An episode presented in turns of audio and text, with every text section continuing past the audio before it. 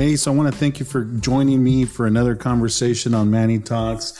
I want to congratulate all the students that are getting back at uh, starting their spring semester. I think I probably did a shout out last episode, but I keep seeing another round of uh, schools have started up since the last episode and uh, just wanted to make sure that I mention you guys again. It's awesome to see the SHPE and NSBE and SWE chapters having kickoff meetings again and getting ready to tackle the spring semester. It's also uplifting to see all those interns that are out there doing co-ops. If you are one of them, congratulations to you and and look i i wish you nothing but the best in that in that co-op and make sure that you're reaching out and asking questions at uh, how to better uh, how to maximize that uh, co-op that you may have. If you're a young professional just got started on a job this conversation that we're going to have today is definitely for you. I had the pleasure of sitting with matt fisher. He's a friend of mine that uh, i worked with at exxonmobil but currently he's a, the strategic sourcing manager for Zoox, which is a, a, startup company that's working on making a fleet of autonomous vehicles. And his job is a, a really interesting one. I just know that uh, I went back and listened to the, the, the interview that we did, and it wasn't exactly clear. Uh, I wouldn't say exactly clear, but we wait kind of some time to get into what he does. But he is, and I never talked about what his position was. Really, we just kind of talked about what he did.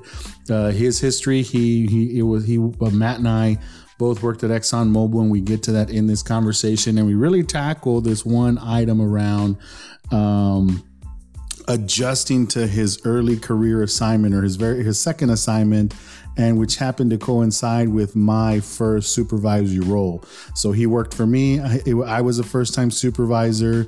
He was still getting rolling with his career. So it was a very interesting uh, dynamic that we had. And when I started thinking about, hey, what is a good adjustment story for someone to hear, I instantly thought of Matt Fisher. Another thing that kind of gets blown over or that I don't give due diligence during the interview and highlighting, and Matt himself is a very humble person, so he doesn't bring this up. He went to grad school, he is a graduate of the Harvard Business School uh, MBA program, and he managed to do that. Um, as part of his accomplishments. And we don't mention that in the interview. So I want to make sure that you understand that uh, he is a graduate from the Harvard Business School. I think that is huge, a huge accomplishment, and it should be noted. So I'm looking forward to uh, hearing your comments. As always, please, please, please reach out. And thank you for joining me in this conversation. I forgot one other thing. So, uh, funny story. While I was recording this episode, Alyssa, my wife, was out of town, and I was at home. And I, we just recently got a new puppy, so Sage does make an appearance on occasion. Uh, most notably by playing with her squeaky toy in the middle of Matt and I trying to talk. So bear with me. You're going to hear that squeaky sound come once in a while. Don't worry it uh, you're not going crazy it's indeed my new puppy our new family dog playing with their toy and me trying to think that I was going to be successful corralling her and interview Matt Fisher at the same time and I kind of failed at that so um, all right so now we'll start the episode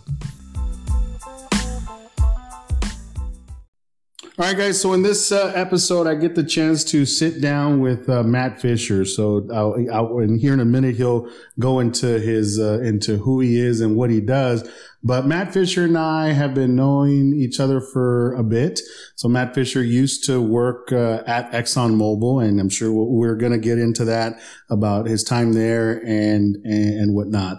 But one of the reasons, right, there's certain individuals that kind of stick with you throughout your journey. And Matt Fisher, for me, he was he sticks out for a few reasons, and I don't want to give all the all the the story away. But really, Matt had a, a firsthand view of what it was uh, uh, of me as a supervisor. So Matt and I started in our roles uh, in the in the fixed equipment group in Baton Rouge at around the same time. And for me, for him, it was a new role, so it was a second role there. And for me, it was my first time being a supervisor. And Matt, very early on, and you'll get to, I'm sure you'll get to tell from the from the from this conversation, he uh, he ha- he he approaches things a little bit different, and it was certainly noticeable and he ended up becoming one of my uh, go-to people as a first-time supervisor. So, uh, without further ado, Matt, welcome to the podcast. I thank you for taking the time to make yourself available all the way from sunny California. Uh, so, why don't you go ahead, Matt? Start off uh, and just introduce yourself. Tell me who you are. Tell, give me an idea of your background and so on. Yeah, totally. Thanks for having me on as well. And so to give you a brief overview of my background, uh, I studied mechanical engineering at Duke as an undergraduate, uh, originally from New York City. And I, my first job out of school was at Exxon, uh, as a mechanical engineer, uh, and had an excellent experience there uh, at a certain point, I became very interested in finance and adding strategy, strategic thinking to my repertoire and complementing that with my engineering skill set and all the things that I learned at Exxon. Uh, and so I started investigating business school. Uh, and with your help, uh, was able to get into the Harvard Business School. And I went from Exxon and did a quick internship uh, in the solar industry then uh, went to HBS, uh, interned at Tesla last summer on the energy side, so the solar and battery side, not the vehicle side. Uh, and then I now work at an autonomous vehicle startup, uh, and I'm focused on building out their charging infrastructure because eventually we'll own and operate a fleet of electric autonomous vehicles, uh, and those vehicles will need to charge. So I'm in charge of making sure that happens. That's awesome, Matt. So let's go back a little bit. I want to kind of pick a little bit apart and you kind of rolled through this, but it's very key to this story. Like you're from New York, correct? That's where you were born and raised? Yep, that's that's right. And all, all, the way through high school. Okay, give me an idea of, of, your family background, like you know, parents, any brothers, sisters, aunts, uncles, things of that nature. Like, what was what was life growing up like for Matt Fisher? Yeah, totally. So I come from a pretty small family. It's just me and my brother and my parents, and then each of them have a couple of siblings, and a lot of our family uh, lives very close together in New York City, uh, and outside of that, pretty close together within the Northeast. Just the the few people that aren't in New York City. Uh, and it was a comfortable upbringing for sure. Uh, I felt like I got a great education growing up. I went to, to the same, uh, school that was in my neighborhood in New York, uh, from kindergarten all the way through the end of high school. Uh, and so I developed a lot of really close friendships, uh, because I was with the same group of people for so long. but that said, New York didn't always feel the most comfortable place to me. I even remember as a kid visiting my grandmother out in New Jersey, just where there's a little bit more room. And so when it came to uh, applying to college, I tried to broaden my horizons from just within the Northeast. Okay. Uh, and Duke, which is in North Carolina, uh, was high up on my list. And I was very fortunate that that worked out. They had a great engineering program, which is what I knew I wanted to study. And that was kind of my first step out of uh, a very specific world that I grew up in with a very specific worldview that happens when you grow up in New York City. Uh, and then I got to start my migration south. and, we'll get into that into that southerly migration uh, a little bit later on. But let's let let's uh, explore that a little bit. So your your your decision to go into engineering, where did that come from? I always liked math and science. So I think that's natural to start looking at engineering. But beyond that, I always liked finding out how things work and using that knowledge to design better objects or whatever it was, different projects. So mechanical engineering specifically, I think was um, of particular interest, both because I like those physical goods but it was also, it offered more of an integration between the different disciplines. Uh, and I was just frankly curious about so many of those topics of how are things built? Why are they built this way? And what can we do to make them better? Awesome. So you end up over at Duke. Did you just, as far as your involvement when you were a student, were you part of any like clubs or organizations outside of just being a mechanical engineering student? Yeah, I was in a fraternity and I was also an avid soccer player, but I think uh, I got I kind of scratched my itch from an engineering perspective. Just I felt like the curriculum was uh, very intense at yeah. Duke, and uh, that that took up a lot of my time, frankly. But uh, it was wonderful. I was so glad that I could really devote myself to those studies.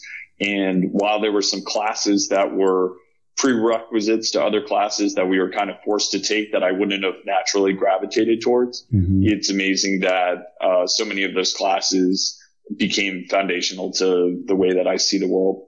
Okay, so then you're up at Duke, and uh, let's start, you know, working our way south. So, how did you uh, end up you know, wor- working, not necessarily working. How did you start wor- working with recruiters to get into ExxonMobil? What was that experience like? Uh, and who else were you kind of uh, considering when you were trying to line up for your first uh, professional gig?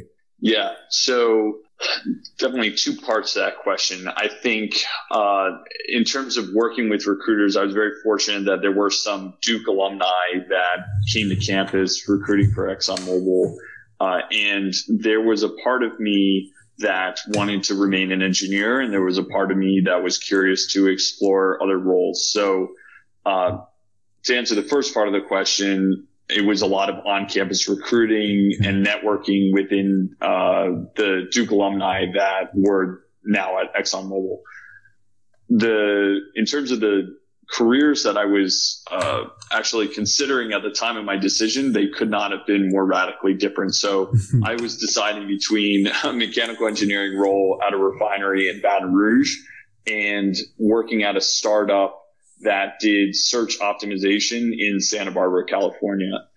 And I mean, I, there was just a part of me really that didn't necessarily want to leave uh, mechanical engineering without giving it a shot of seeing what it was like to practice professionally. Because uh, while I was a strong student, I felt like my value add was not necessarily just uh, mechanical engineering. And perhaps we'll get into it a little bit more, but I felt like Exxon brought out uh, the best in me by really encouraging engineers to be well rounded, both in considering the technical aspects of our work, but also the business side and certainly the interpersonal side.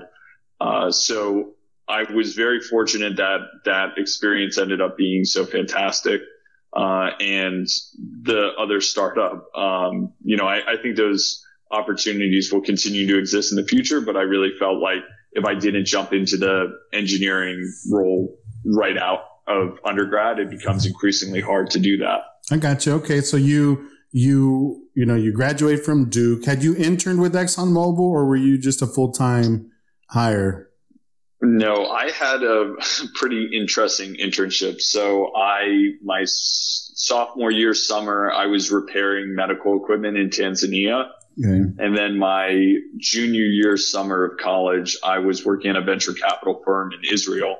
So as you can imagine, I had some interviewers that were kind of scratching their head, wondering what I was doing uh, at a refinery, uh, interested in ExxonMobil. But that said, I, I did above and beyond just my mechanical engineering degree. Mm-hmm. I got an energy and environment certificate at Duke, which requires a few extra classes. So I had a deep interest in the energy industry and still to this day find it fascinating and feel like there's a lot of great career opportunities there. But Exxon uh, was a fantastic place to start that journey. That's awesome, Matt. And look, and so, and I'm thinking in the back of my head, Matt, and I, and I'm one to I always try and have kind of a punchline or a theme to these episodes. And, and I've discussed this with you, but the reason I wanted to uh, bring you on and, and have you share your story, and we're going to start getting into the details of this is because, uh, because of this move that you made from New York all the way to Baton Rouge. And I want to kind of, we're going to explore what that was like and what some of those challenges brought. And the reason that, and, and again, I also shared with you, right? The primary audience of this podcast is underrepresented minorities trying to break into STEM or who are in many cases, uh, having to decide between leaving home and, and dealing with new environments. And, and sometimes they, you know, like they, they might take a, a strictly cultural view. But what I hope to come, that comes out in this conversation is that, man, there's so many regional differences in the country that someone from New York City moving to Baton Rouge or some Latino engineer in the Valley moving to Houston might be going through some of the same struggles because at the end of the day, we're all human. So let's start peeling that apart. So you, you're, you're in New York City, you go to Baton Rouge and you had, we met in your second role. So tell me about the first role that you had and, and, and let's start un, unfolding what this transition looked like. Yeah, I think the biggest cultural disconnect was how to form relationships uh, and how to be a conscientious coworker. The biggest shock that I had when I first started working in Baton Rouge was in New York City, the way that people operate, you try not to waste people's time. You kind of come in, you ask a question and you leave very promptly afterwards. What I found very quickly in Baton Rouge was that people seemed to be growing frustrated with the way that I was operating in asking them those very quick questions. And fortunately, I had a good friend at the time who was more familiar with the culture who eventually told me, you gotta sit with these people. You gotta, uh, build those personal relationships first and then work, uh, comes right after that.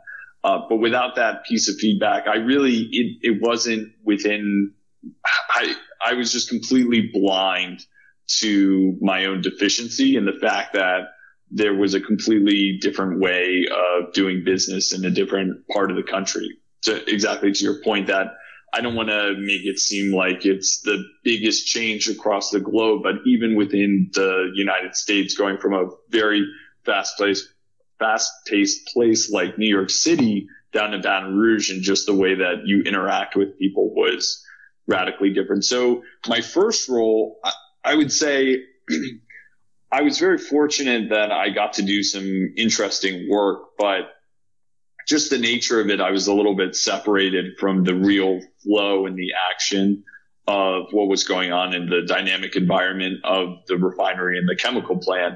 Uh, I was working within the group that repairs compressors, which are like the beating hearts of the refinery.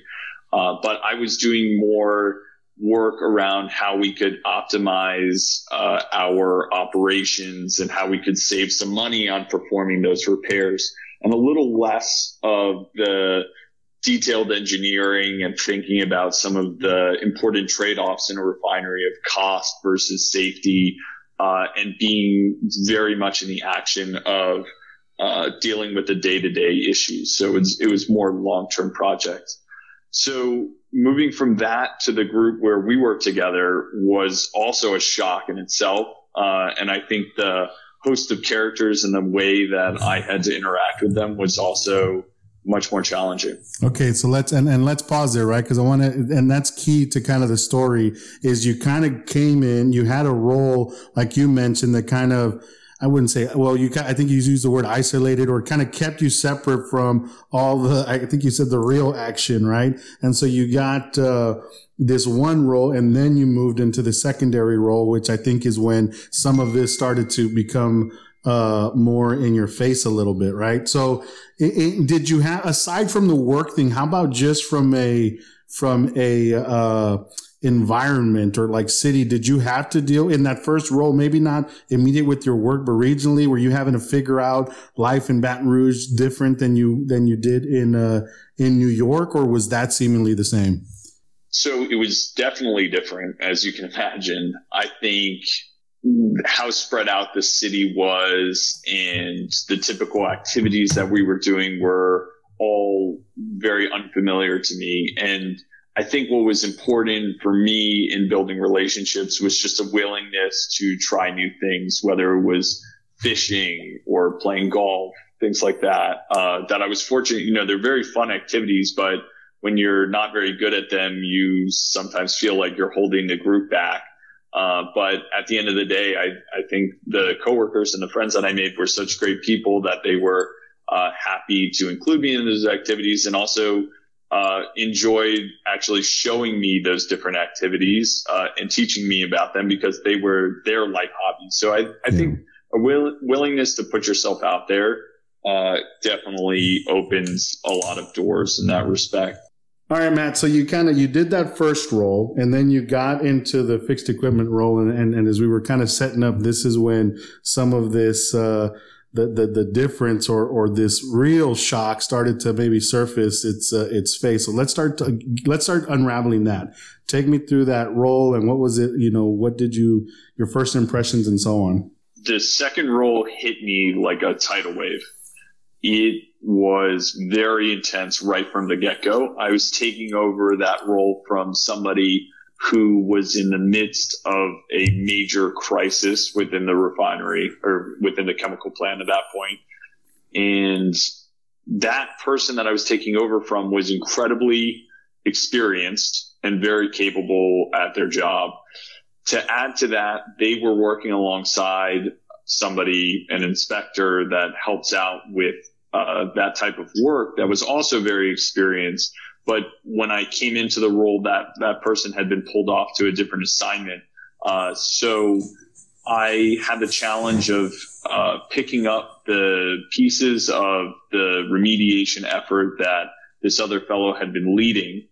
Uh, without much support from that person because he was jumping into a, a different fire that he had to go fight uh, and then doing it alongside uh, an inspector that had much less experience and background within that unit and dealing with a host of characters that were very demanding all yeah. wonderful people uh, but they had very high expectations of what engineers should be capable of so it was very challenging to be looked at as an authority figure right from the get-go when I truthfully did not know much about what was going on and felt that the uh, some of my peers that would be helping me with that uh, just temporarily were not available uh, to really help me through that. So it was it was a very very challenging time for me personally uh, that I tried to compensate with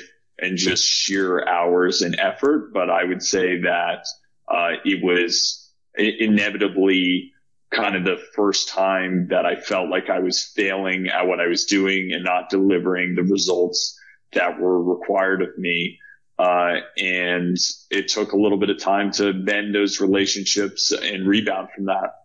And so look, and so one thing that on top of that, you also had a brand new supervisor and, and, and that, that, that, that was me, right? So you had a lot thrown at you. So I could probably a, a C where to, to add to that, having a new supervisor added its own level of complexity. But one thing that I want to clear up and and, and, and, and I'll, I'll be the one to do this because I just know you're a very humble person.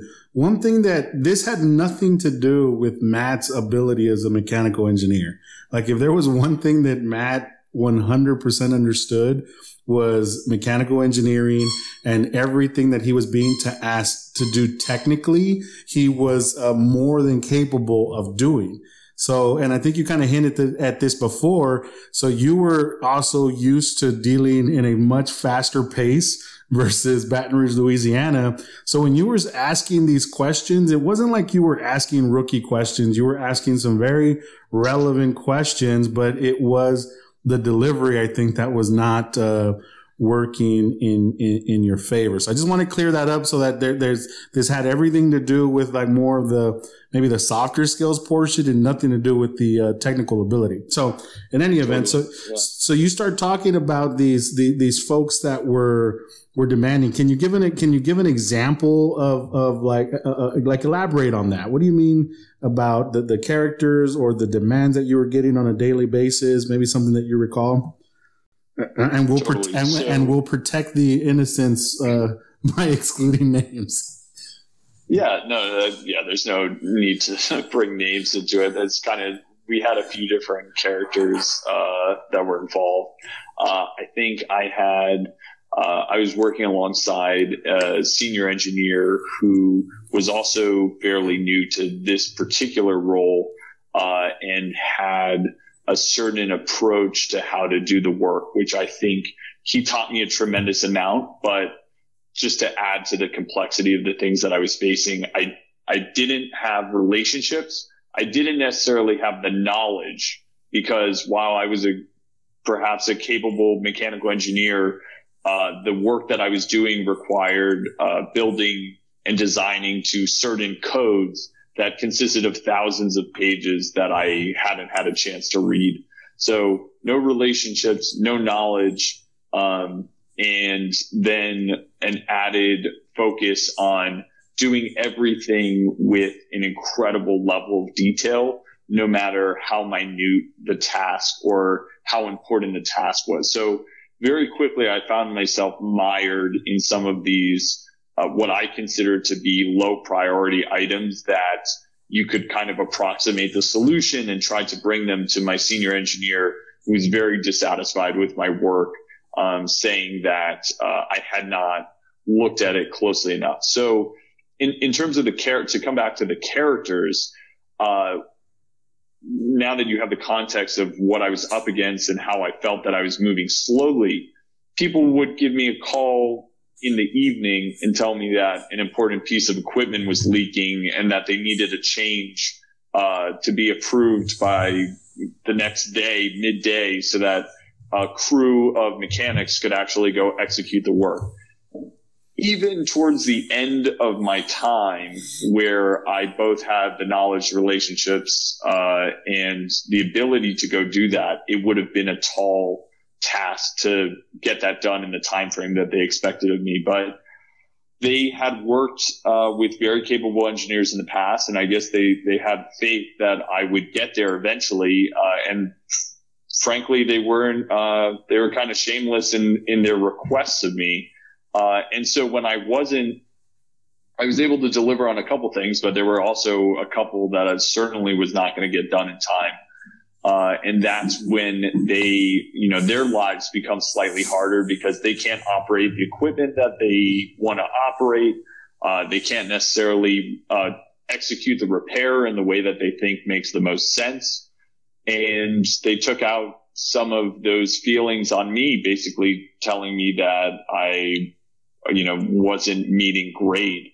Uh, and so starting the relationship off with, with that tone and the fact that I hadn't gotten to get to know them as people because I was so mired down in some of these other obstacles and just trying to get basic work out the door was a challenge that I not only think I was having a hard time with, I may have been approaching it in totally the wrong way that when I got to, when I had a redo of this situation, when I moved to my third role, uh, I think I came at it a, uh, with a completely different perspective.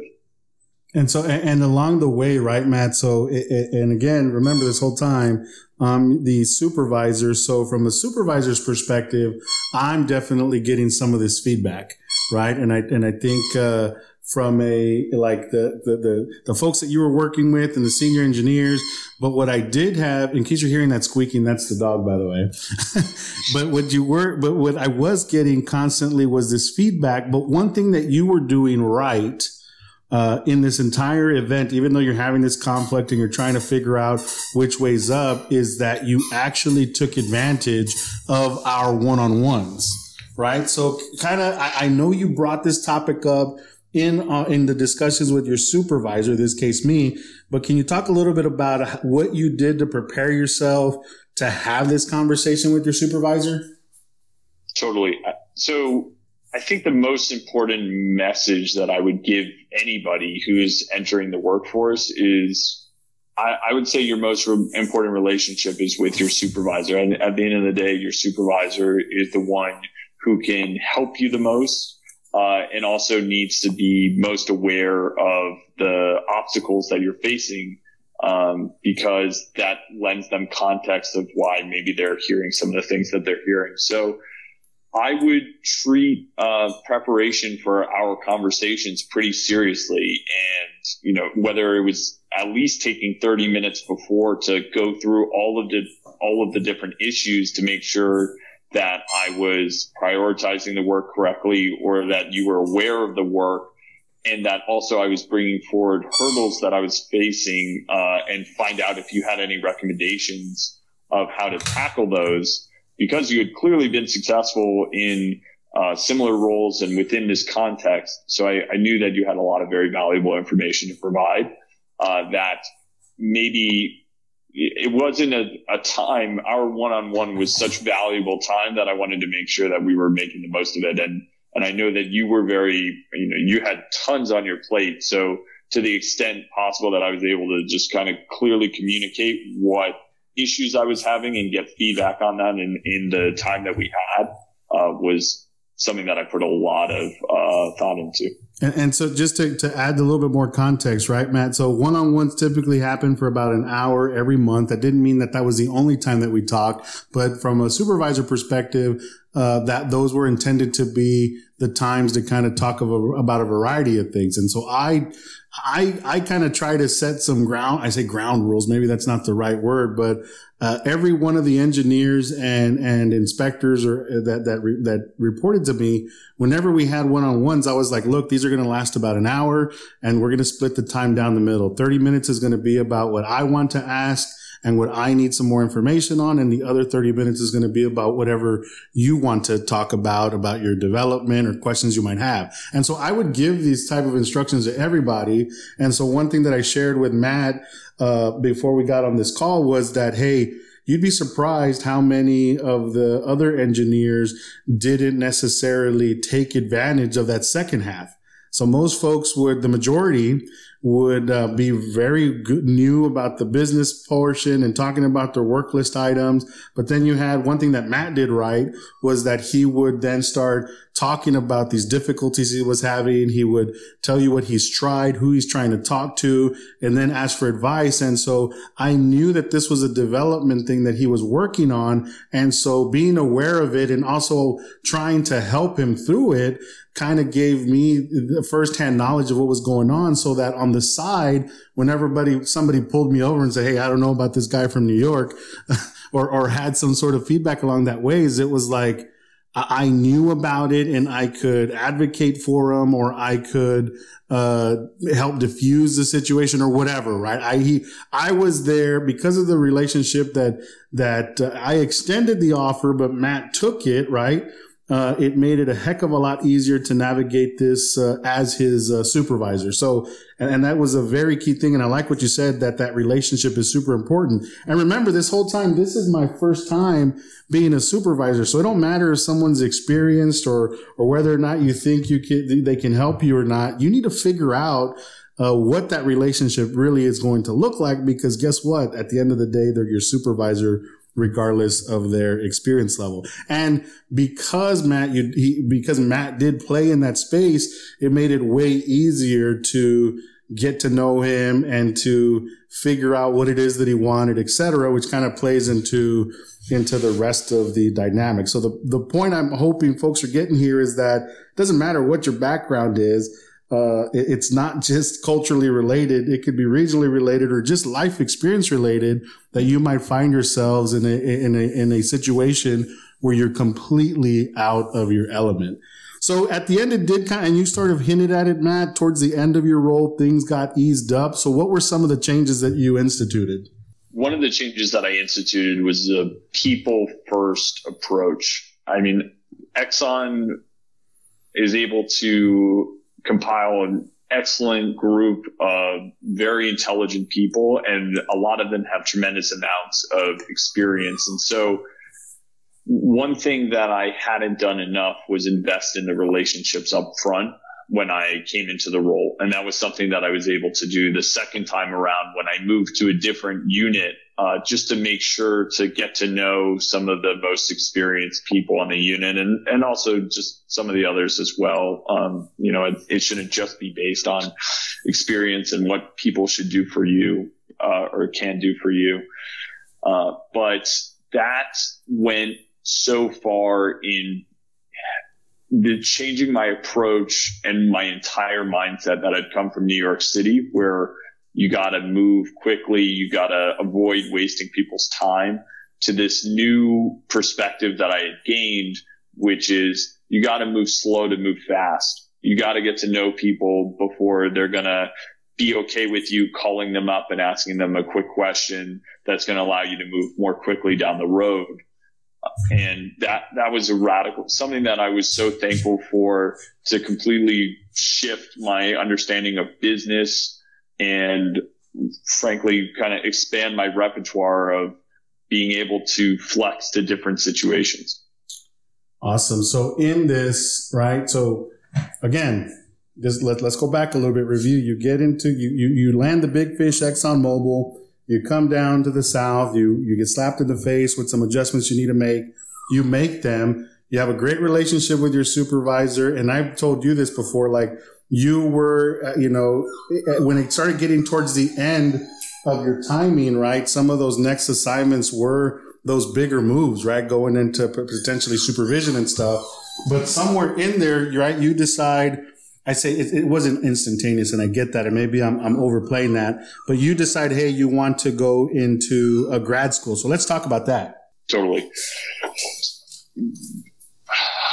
I think there were a lot of things that factored in my decision to go to business school, but one of them was a lot of the uh, content that was going to be available to me. A lot. One of them was the network and and just meeting a variety of people, um, and how much kind of going back to this relationship focus that I had uh, come to appreciate that I could learn a ton from them. And then the third was career ambitions in in terms of perhaps broadening my horizon slightly. Uh, I had an interest in energy on uh, kind of across the entire landscape. I was interested in renewable energy as well. Uh, and I felt that it, it all kind of came together in my mind that grad school would give me the essential skills to be successful in a different part of the energy business. And I'm so thankful for the experiences and everything that I learned at ExxonMobil. And I was ready to then equip myself with a few different skills that were going to allow me to succeed in a different part of the, the industry. And specifically within renewable energy, I think strategy and finance become very important. I think strategy becomes important, uh, just because it is a small portion of the energy mix, which again, that's what attracted me to Exxon in the first place, that it's so foundational and will continue to be foundational to uh, the energy mix for uh, certainly the foreseeable future. Um, but then also this finance component that the margins within renewable energy were a lot tighter. Uh, and so you really have to understand cash flow and you have to understand making the right investments and how to compensate, how to raise capital the right way. Uh, and those were all things that I felt that business school could best equip me for. And so, and Matt, you were able to do this, but you didn't necessarily burn any bridges at ExxonMobil. You didn't. And even uh, when you made that decision, we had built a relationship where you were able to come to me and say that this is what you wanted to do. And you even asked me for a recommendation letter, which I was more than happy to write for you because it wasn't uh, personal at that point. I knew how good you were. I knew the growth that you had done in the, in the, in the time that you were there, uh, working for me and in our group. And, and I loved seeing that. And it's like, of course, man, this is somebody that's good. I want people to succeed within the company, but if it's going to be somewhere else, uh, more power to them. But you left a wide door open, right? You said, uh, there was a possibility for you to come back and that door isn't necessarily closed just because it, it, wasn't immediately after school because you're still developing and growing. So currently you're now, and, and I want to kind of switch gears here and talk about your current role. So let's start unwinding the company that you work for now and what it is that you do. Totally. So I now am at a autonomous vehicle startup. So we are approaching this problem of self-driving cars slightly differently than a lot of the other companies in the marketplace. We are going to build our own vehicle. We're going to design the software for that vehicle. And then we are going to own a fleet of those vehicles and you will hopefully be able to hail a Zoox much like you would an Uber or a Lyft, uh, just on your smartphone. But the biggest difference is that there won't be a driver inside. There's no steering wheel inside. The vehicle drives in both directions. It's electric and we think that it's going to be an awesome experience. And so, um, what I do within that entire company is when we own and operate this fleet of vehicles, like I said, they're all electric. Um, they're going to be hopefully utilized quite a bit throughout the day. Uh, and so when and where they go to charge, uh, and making sure that we have that infrastructure to support our fleet is what I am now responsible for. Okay. And so that was the role that you, you went right into this role right after your, your grad school, correct? Yeah, exactly. I, I had an internship at Tesla on the energy side, which was phenomenal. And Tesla is a really remarkable company, but I was excited by Zoox for a few different reasons. Uh, the least of which is kind of that I, I was excited to be a part of something smaller where I felt like I could have uh, an impact on the culture and also grow with the company and certainly still have aspirations to be a manager and grow the team out underneath me if everything continues to go well. So it was, it was a different approach, different kind of risk profile, but you know, there was ever the time to make the leap. I felt like it was now um, to go to something a little earlier stage. So one one might presume that there wasn't any adjustment for you going to, to California. Is that the case, or did you did you see some of the same cultural adjustments, maybe, or regional adjustments, maybe that you had to deal with in Baton Rouge now, showing themselves in maybe in a different way, but now also in uh, California?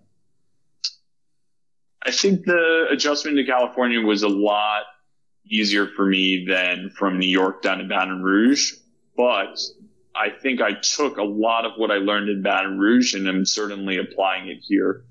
I think one of the best things that you did as a supervisor was really put the onus on us to manage all of our relationships. I think regardless of what company you work in or what the power dynamic is between your different coworkers, there's no reason that you can't be the one to make sure that that relationship is a positive one. So even though I feel like I still work with engineers. I work with other people. I sit on the larger procurement team. Uh, whatever it is and whoever it is, I think one of the big things that I took with me from Baton Rouge is this people first approach. And if things feel tense between us, uh, feeling like it's certainly within my purview to go solve that. It's not always necessarily expected, but then best case scenario, you're exceeding expectations. Uh, and if you have a good relationship with uh, your coworkers, it everything else typically falls into place. Hey, I love what you said there about taking the ownership, right? And and and I guess you know I, I say it, but I love when someone hears it and, and actually applies it because yeah, I mean, but I'm being informed as a supervisor is critical because then that lets me not be blindsided or allowed me not to be blindsided. Uh, or can allow a supervisor in general not to be blindsided by any side conversations that someone might have, right? Because at the end of the day, yep. we're all, whether you have peers and you have supervisors and if there's any conflict, it may work its way up. So you want to make sure that someone has some idea of what you're working, not because you want them to solve it for you, but because just uh, more of, a, of an FYI in case it comes up. But there's definitely a right way to do it and a wrong way to do it.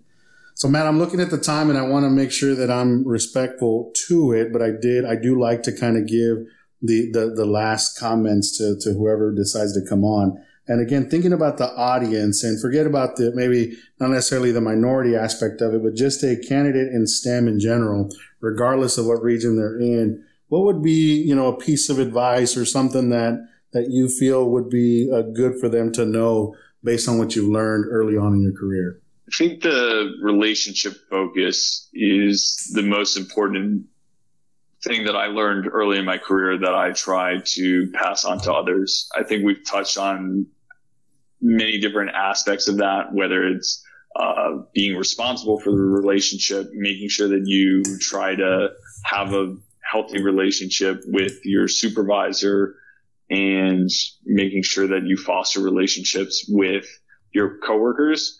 It's amazing how when you invest in those relationships, other people will invest in you in many different ways.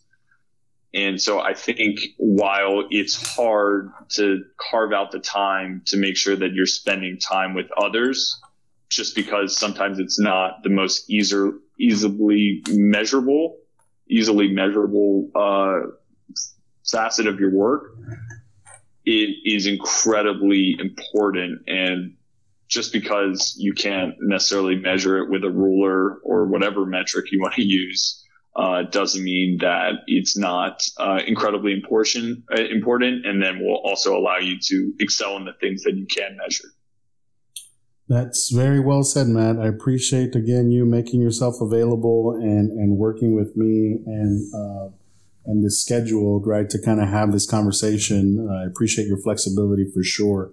And I definitely look forward to potentially having you on with some more targeted conversations uh, later because there's a whole lot more to this story and a whole lot more uh, other things that you that, that we could probably get into, uh, even just the energy sector or hey, what you know, working at a startup and what does that look like? So, and I got a couple of topics that it would be awesome to to get your opinions on in the future. Because now, even though we don't work together, we're definitely still uh, included in our we're, we're, we're part of our network right? So we should totally. definitely continue to leverage it. Right matt again? I'd, be, I'd be more than happy yeah uh, happy to speak about any of those topics. So just let me know. Cool man. Thanks for your time again. Yeah thank you. It was a pleasure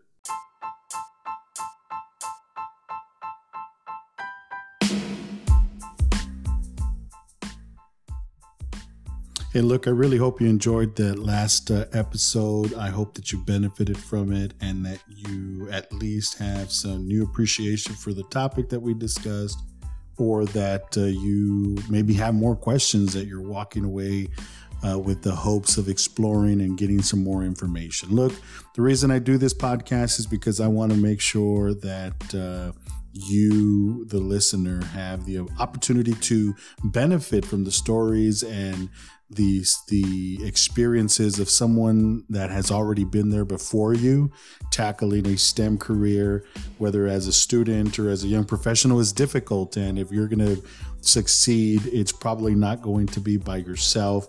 And if you think you're going to do it by yourself I would seriously uh, uh, challenge you to consider uh, getting some help. And that's where this is coming from. The guests that come on, the reason that they even accept in the first place is because they hear why I'm doing this project and they feel that they want to help as well. How can you help? You can help one by sharing the information. If you know someone that you're going to school with or someone that you're uh, working with as a, as a new professional that could benefit from this information, share it. Two, interact online. You're probably going to see these uh, this uh, episode promoted on things like LinkedIn, and you probably saw it on Instagram or Facebook or, or a combination. And it would really help if you would interact, let uh, people know what you thought of the episode in the comments. Last, if you are listening on iTunes, uh, you have the opportunity to not only give the episode a rating or the podcast in general, I should say, a rating, but you also get the opportunity to leave your specific thoughts about what you think about this project. And what that allows people to do is to, who are searching for this information, is to read and to get some uh, firsthand account from somebody else about the information that is provided. That's what you can do to kind of pay it forward. Again, I thank you very much for taking having taken the time out of your schedule to listen to this podcast and to listen to the story of the guests that were invited. And for that, I sincerely thank you and I look forward to the next conversation.